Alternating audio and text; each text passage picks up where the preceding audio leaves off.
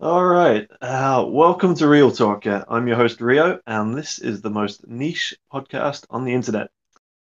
This week's podcast is sponsored by Toothy's Shotgun Crew, always accepting new members.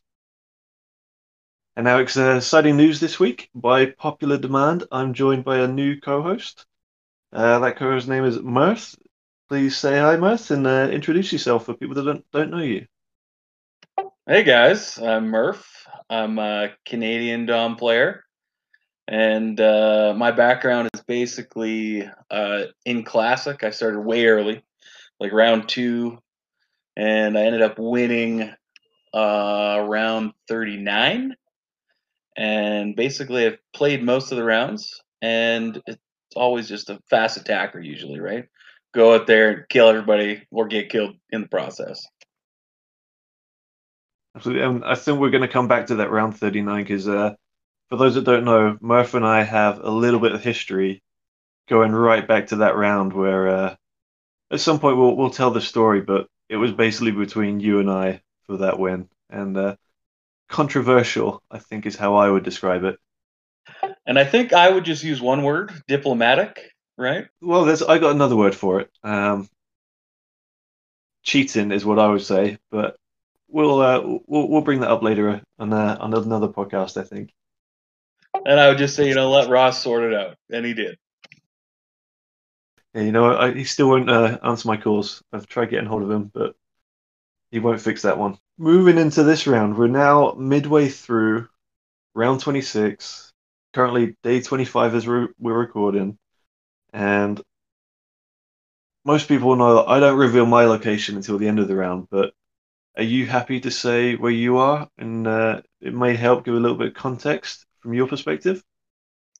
I think most people generally know where I am. You know, I'm not afraid to uh, really expose myself with the meme game. So yeah, I'm uh, I'm the like in realm eight, two motorcycles. And how would you say the round's gone for yourself? I'd say it's been a hell of a good time. You know what I mean? So do you think you've uh, you're obviously in your position, you're you're not out front, but you're still round about the top ten as well, still involved and still you probably know more about what's going on at the very top than I do right now. So so what do you think of your perspective for for the round in general as well? Uh, yeah, I think the round perspective from from my vantage point here in Realm Eight is that it's been a very competitive round. You're seeing a resurgence in fast attacking, which is refreshing. You know what I mean? It's better than seeing all these converters. They're converting. They convert into a top OP position, and it just leaves you leaves you in a very bland taste. You know, with how the round starts. You know, it's pretty boring to see that happen. Absolutely, yeah, totally agree. Um, I really like it when there's a lot of different realms attacking. I think the longer it stays with, without a runaway or somebody taking over, the, the more interesting it is for everybody. And I'm I'm glad that things kind of panned out the way they did with the changes that got put through at the start of this round. You know what's surprised me the most, I think, is that you know, Realm 4, right, has been as competitive as they've been. I thought they were like the three blind mice, you know, just hitting everything along the way, just trying to go through go through life, right? But you know, they've managed to stay relevant so far, which is awesome. Yeah, and uh, I think definitely when we talk about kind of what's happened to the round up to this point, they've been heavily involved. Um, even recently, they've kind of stayed involved. So it's definitely definitely interesting, and I've I've got no idea who they are. It's always interesting when you see kind of two people playing the same race in the same realm because they're presumably not a pair. They're presumably one from a pack and one's just been brought in. Um, so it's great to kind of like see that that that side of things. Well, you can see that too on how both of those players are playing those firewalkers completely different, right? One of them obviously built it from the back end, thinking towards the mid round with the dime mines early and the more efficient build, whereas the other one tried to be the lead dog and and honestly just tried to go out there and kill everybody. Has too many spec D now to really last, right? So he's kind of on the shelf now. Yeah, kind of. You almost feel as though they he took his shot, didn't quite pay off, and now he's just kind of hanging in there, or just going to just limp to like a, a medium finish. Yeah, I wouldn't be surprised if, if he turns into an ops bitch or you know just helps with the wonder bashing. Right, that'll happen. Yeah. So what do you think happened then? Because uh, I think the it seemed all pretty even early on in the very first kind of like maybe six, seven, eight days of the round, and then there was the big point where everyone seemed to attack everyone. There were just hits from all these guys um, getting involved. So how do you think that kind of like panned out? Like I know you were involved in that. Do you think it was um, a mistake was made, or do you think it was calculated risks? And uh, who do you think kind of do you think the people that came out on top, which is namely the seven like at the end of it, do you think that panned out how they probably thought it would, or was it just the situation just kind of benefited them the most? Yeah, it's nice to talk about that uh, Royal Rumble event, you know, and everybody's just getting in the ring and just throwing haymakers at each other, right? Um, but honestly, what kicked it off, I think, was a mistake uh, from the realm from realm sevens like right like you're not going to send out knowing that you're going to feed your competition right in no world do i think that that guy was thinking perfect. I'm going to let the Firewalker in four hit me, right, for big acres, right? Because I doubt he saw what was coming from Realm 11's Liz and me that could hit him, right? And we're talking about the four, uh, the four Firewalker at this point, Glass. Yeah. Well, that's really. I would love to get their insight onto this because, you know, like my my pack, we will set up positions sometimes in situations where we're willing to take a hit if we think we're going to come out on top. And when I was looking from the sidelines in that, I thought, well, maybe that's what they were doing as well. Maybe they were taking a risk, thinking if if four don't go for them, they get away with this this free hit. If four do go for them and get taken down themselves, then maybe maybe that's one less competitor. But do you think it's it wasn't the case? It was more just they just misjudgment. I think it was misjudgment. I mean, knowing who's in that realm, right? Uh, you know, they're not the best tacticians. Let's just say that, right? Now I'm wondering whether it's uh, whether I know who it is or not. Yeah, I'm not going to out who it is, right? But no, no, definitely don't. But I, I, I had an idea, and uh, and maybe I might be wrong on this one. Well, let's just say that you know one of the people in that realm thought running shrines on a gnome from out of protection and an attacking all round scenario was a good idea, right? So, you know, that gives some perspective on where their, you know, strong suits for, I would say, tactics lie, and it's not very good. I'd give it an F, a total failing grade. But you know what? I think sometimes you have to really take a, an extreme strat, and they're they're always stupid until one of them suddenly works. Sure, but I mean, Gnome does not have room to be that stupid. You know. I take it it didn't work then for them. It was abysmal. So, you know, do I think that uh, the Realm Seven like went in there with a grand strategy of thinking, okay, if I do this hit, then this guy and this guy will hit? No, there's no way right? Like that guy was flying by the seat of his pants, and maybe he didn't look right. Although he does have massive, right? Like let's like we haven't even talked about what he has in there as support, right? But he's got four dark elves. He's got a, a halfling ops bitch. Like that guy has ops for days. So for him to overlook that, I think is bananas, really. So definitely, you don't definitely don't think he baited. It was just he just came out on top. Well, I know from my perspective, right? I was going after Glass and not the Realm 7 like purely on the basis of revenge. For me, it's like if you do me wrong, you better believe I'm coming after your ass. So then what happened with them? So did they they got a hit on you early on then?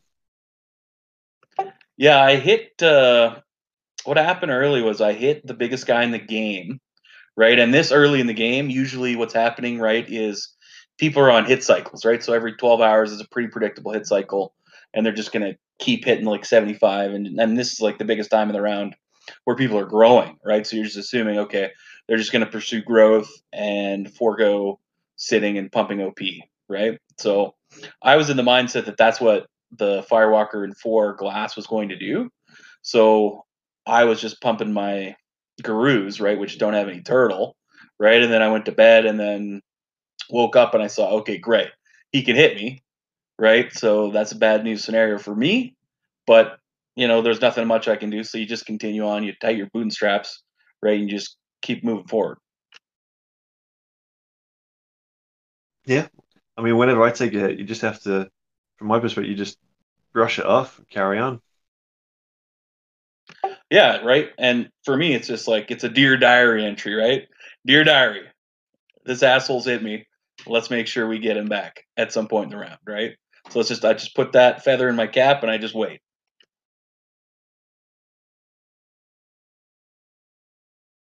And then uh, I guess you got your opportunity then.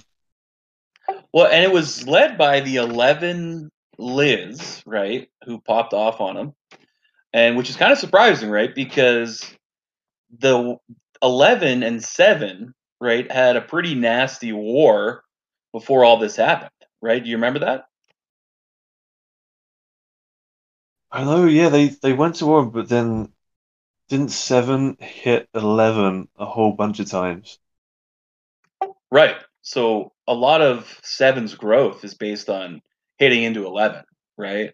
And I and I know they fireballed the the like in there and did some other nasty business, right? So was I pretty shocked and intrigued by the Liz going after the Firewalker in four? Absolutely, because in my mind, I'm like, okay, well, if I'm an 11, right, I'd probably prioritize a revenge hit on the like in seven above hitting a Firewalker. You know, I mean, that would that'd be my perspective.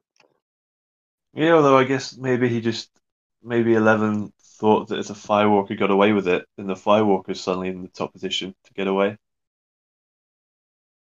And that's that balancing act early, right? Where it's just, you know, you're throwing darts at a board and you're just seeing what hits. And sometimes, you know, it works and sometimes it doesn't. But someone's eventually going to get away, right? Yeah, exactly. And so the the thing that we always do in our in our pack is we try to hang on to the top and just play a little bit more efficient than them. We never go really kind of like full full gas to try to get the one kind of we we don't sacrifice one person um, to get ahead. Um, but we wouldn't probably we wouldn't put a semi suicide on someone to stop them unless we had other guys in our group who were like ready to take over or ready to get something out of it as well. Yeah, yeah, hundred percent. You don't you don't want to sacrifice your teammates really at any point if you don't have to, right? But you especially don't want to sacrifice anybody early, right? Because it everything's in flux. It's too early. You don't know what's going to happen.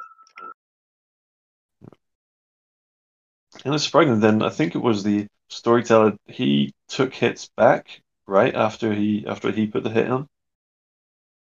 Do you have that pulled up somewhere to see who hit him? I'm trying to see. I got to see. I think glass retail on him as well. Oh yeah, but then also yeah, number four. Is it Yambo? The Liz was the first one to get him, and then Glass did as well. Right. So, so he basically Mitsui on, and then got two, like, two hits straight back. So he didn't really benefit. The only thing that he did was kind of stop a potential runaway, but didn't help himself in the process. And then really the question is, did it help his realm in any meaningful way, right? Yeah, which and is obviously no is the answer, right? Yeah, yeah. I don't think that they had anyone. There were a few people close, but I don't think there was anyone actually right there who could who could take uh, take on and like take it over. So what I would call that would be a glory hole moment. You know what I mean? Uh, I, I really don't know what you mean by that. Oh, it means he just wants to get his name out there, right, and visit the glory hole. Oh, okay. So I would use the term making a shiny hit.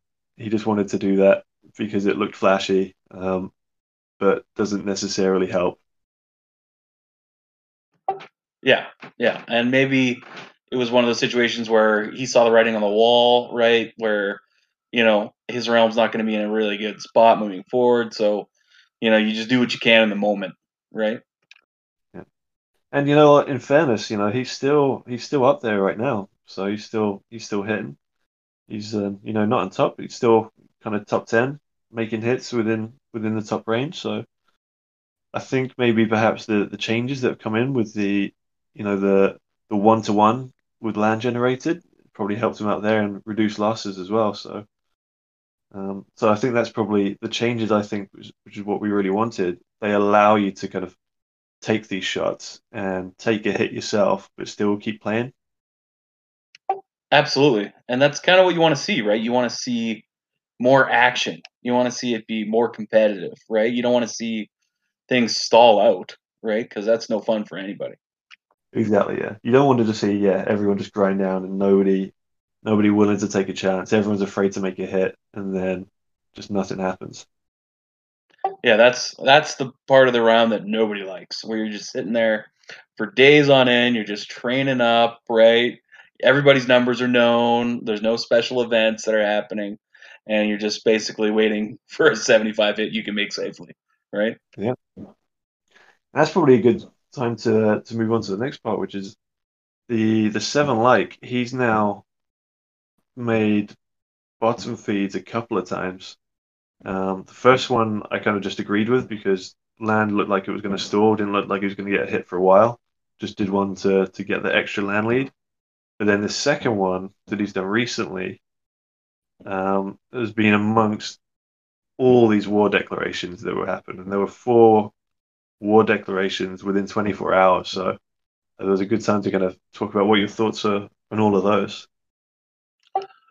Well, yeah, one of those is ours, right? Um, I thought it was interesting, right, that Realm 7 Ward Realm 6, and I'm really not privy to what's happened in that war. I'm assuming they're trying to slow down a slow attacking troll in there or something, right? But I didn't look, right? But I'm assuming that's so, they're so thinking. I just, I just, so looking at the so what happened? So the, the four declarations were Realm Six declared on Realm One right after they took a wonder, and that's presumably to get a wonder for cheap, get some prestige. Then shortly after that, Realm 7 then declared on, on Realm 6. They've already got their own wonder, so it looked as though it was fireballs on the troll, maybe the human. But that looked like they just sent their dark elves to work on that just to slow down some late round competition. So from my perspective, Realm 7's kind of thinking end game, thinking they've got a chance to run away and they're going to use their dark elves and their halfling to slow down anyone else that may come up later on. But then after that, then you got the two declarations. You had yourself, Realm 8, and then Realm 4 on the same hour, both declaring on Realm 7. Which is fun, isn't it? Isn't it just fun to see that? Just puts a smile on your face. Well, that's one of these times where, you know, I often think we'll often, my, my pack, my realm will often be kind of, will be suspecting something's about to kick off and even if we, you know, we, we don't talk to people in other realms, but we can guess who may be doing something and maybe starting, and we'll be ready as soon as they declare. We'll declare straight away as well, just because we've been waiting for the same thing. Um, and quite often, sometimes nothing happens, so then we'll declare, and a different realm jumps in as well. So it's always interesting when two realms kind of are sort of working together, but without actually working together. So did you see this happening then from my realm and realm four? I didn't guess it was going to happen, but I wasn't surprised. I thought potentially when one realm kind of like declares, um, they kind of like lose lose their ability to to have control of when they can kind of like take war off. They're kind of locked in, and it's often a good time to then have another rebel declare on you um, because then they're fighting on two fronts at least. and and I can speak from my vantage point of my war on seven, and it was basically purely revenge from a previous war that happened the week before, right? Where they took the fountain, right? And they fireballed me into uh, oblivion, right? So they took me down to about seven, eight K peasants, right? And then they tried to hit me, right? So this was actually after I had mutual warred them, where you you had said the writing was on the wall and that I was most likely going to get mutually war hit, right? That's it. Yeah, from from my perspective, you that was a a big mistake, and we've probably we talked about this before. Where I didn't mind you could declare a mutual war, but the instant you do it, you kind of you take away any potential timing. If you know if you want to take a wonder off them, you can't decide when they they're in control of that, and you just gave them an extra five percent. So for me, it was a case of he can just train you into the ground and hit you, um, or at the very least, you have to release. Right. And I can say from my vantage point, they came very close to being able to hit me, right? Ultimately, what saved me was that uh, they poured all their spy strength into sinking my firewalker, right? Who was training up to suicide that like if he were to come after me. So they the the previous hour, right? They were just busy sinking him, sinking him and sinking him, right? And they obviously they didn't put two and two together that I was just going to release right? Because why would you do that if you have, you know, Spec OP coming in the next hour? You know, you've got this plan which appears you're going to hit one of the biggest guys in the game with a mutual war hit, right? Why wouldn't you focus your energy on that and making that successful? You know what I mean? Yeah. But ultimately, it failed because I released thousands of gurus so that they couldn't uh, hit me, and then I had more Spec D rolling in the previous the next couple hours, right? So it was really only a one or two hour stretch where they could do it, but they didn't have the spy strength at that point to assassinate my draftees, and I had no wizards, no spies, nothing. I had no numbers because I had released them all in in an effort to stop it from happening, right? And then they just gave up and they took a a different hit. I don't know if it was a 75 hit or a or a bottom feed in this I think it was a 75 hit on on probably Realm 11 again, right? Yeah, uh, there were quite a few. Not a bad guess. But in this new war, I think it's it's funny, right? That I I go into range of that like blind, right? And, and some people would say, but you know, you've you've got some realmies in range and, and they could get you ops. Well, let me just say my realmies don't have op strength, uh, or they're not around enough to be able to update me, right? So I didn't know what his numbers were. So I went in there completely blind. The first thing I do, right, I, I show up, I just unload sinking his boats and tossing as many fireballs as I could, and then checked his numbers and saw that he could break me, right? But I guess he didn't realize that he could break me at that moment either. So what I ended up having to do was release some spies again, just so that he couldn't hit me that hour. And it didn't happen. And uh, yeah, eventually he's he's. Would you say he's forced into bottom feeding just uh, to get away from everyone again? Yeah, I would say tactically that was the move to do because if he was just going to sit there, right, he would just get sunk for sure.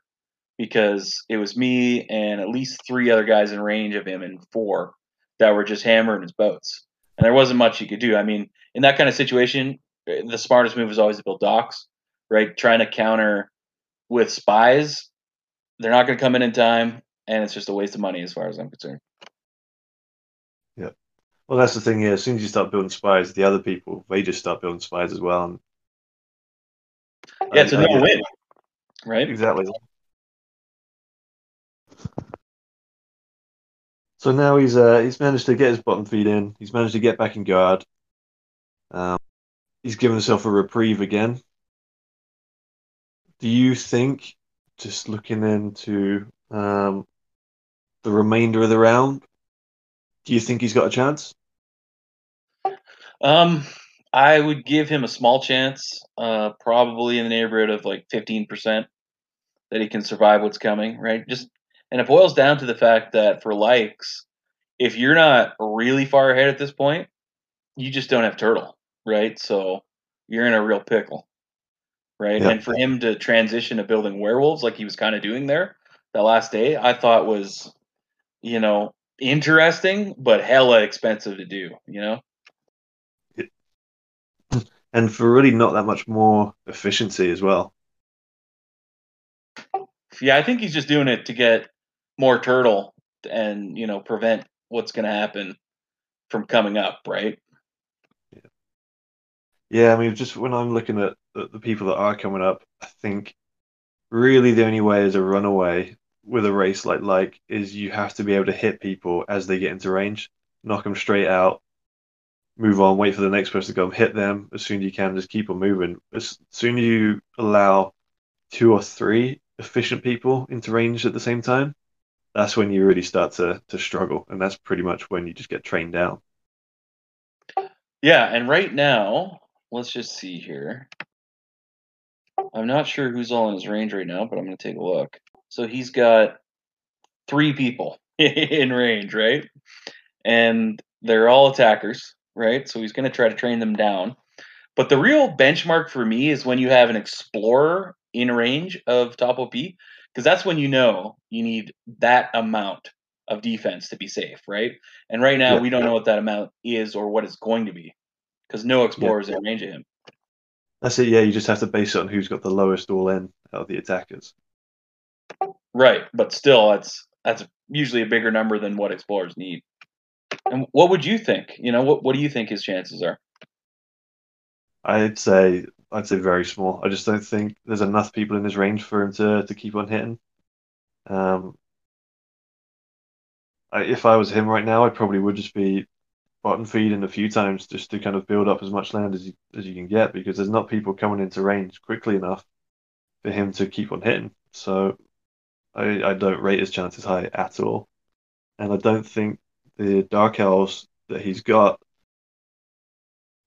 I don't think they've been successful enough.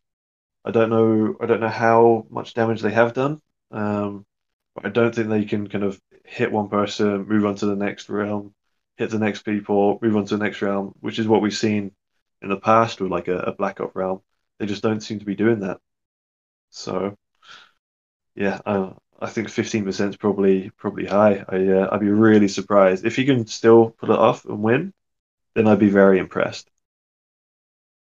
Right, but I think we're both in the same boat that, you know, when push comes to shove, they're just the converters aren't going to let them live, right? Like I think that's what's going to happen. Is just you're just going to get later on, say like a week from now, you're going to get people in range in there that are just comfortably efficient, have good economies, right? And I can just sit there and train.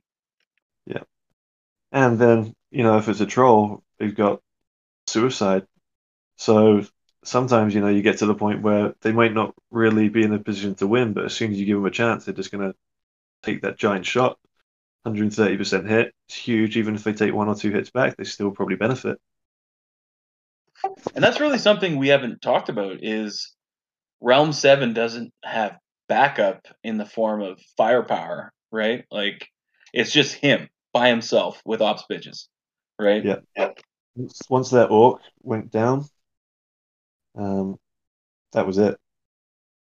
Well, I think you got to give credit to 11 because I think they were kind of behind the scenes on that one, right? Yeah, definitely. Um, I, I think the orc suffered what a lot of orcs do in that he got too comfortable training lots of offense and just didn't keep track of the defense. Got popped, and then like two, three, four hits came along, and that was him down. Yeah, because Storyteller has hit that orc a few times, right?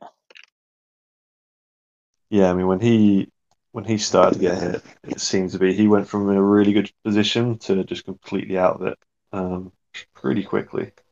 Uh, so listen, so time's running out. Um, just uh, just quickly, who would you say if it's not going to be number seven? Who do you think you would pick as a as a potential round winner right now? Well, I think Realm 6 has some potential, right? They have uh, a nice troll in there. He's got some decent prestige. They are saying they've got the numbers, um, but I, individually, I don't think they're best placed. Well, yeah, I mean, you've got obviously you got a human, a dark elf, ice cannon, and a troll in there, right? So that's four late round game changers that could appear. They've they're organized enough to get a wander, right? So there you can clearly see there's some cohesion here. There's some efficiency there, right? So you know, time will tell, right? But there's definitely a possibility of six doing some good things. Yeah, I think you, you got to. They're going to have top tens in there. They're, they're going to have at least at least one, probably two or three people top ten or fifteen. And from your vantage point, who do you think can compete late round? So I think it's going to be someone efficient. I, I, I like seeing converters. Well, I don't like seeing converters, but the good ones are the ones with the high imps that get a quick 3k conversion done and get into the mix. Um, so there's that that dwarf in I think 10. But I think the the best techer that I see is the Nox in 14, who just seems to be just whenever you look at the town cry, just seems to be a hit every day, every other day. Um, so I would, out of anyone, I would pick them as a late round favorite. And I don't know if they would be efficient enough, right, as a Nox and a Dwarf. You know, kind of seems like a long shot to me. It is, but it all depends on just how their uh, how their bonuses and their imps and uh, you know if they're moving masons. Um, and dwarf's got some nice. Uh, well, actually, both dwarf and Nox have got some nice kind of racial bonuses just in there, either reduced casualties or just the pop bonus for the dwarf. Yep, that's true. And the only thing I'd be worried about if I was that dwarf is on the turtle side of things, right? Because your warrior has such dog shit turtle that if you jump in a range of top OP, you've got to think in the back of your head, do I have enough turtle, right? Yeah. Yeah, I think there's, but then on the flip side, you got the clerics, which are some of the best flex and turtle in the game. Yeah. Yeah, that's fair.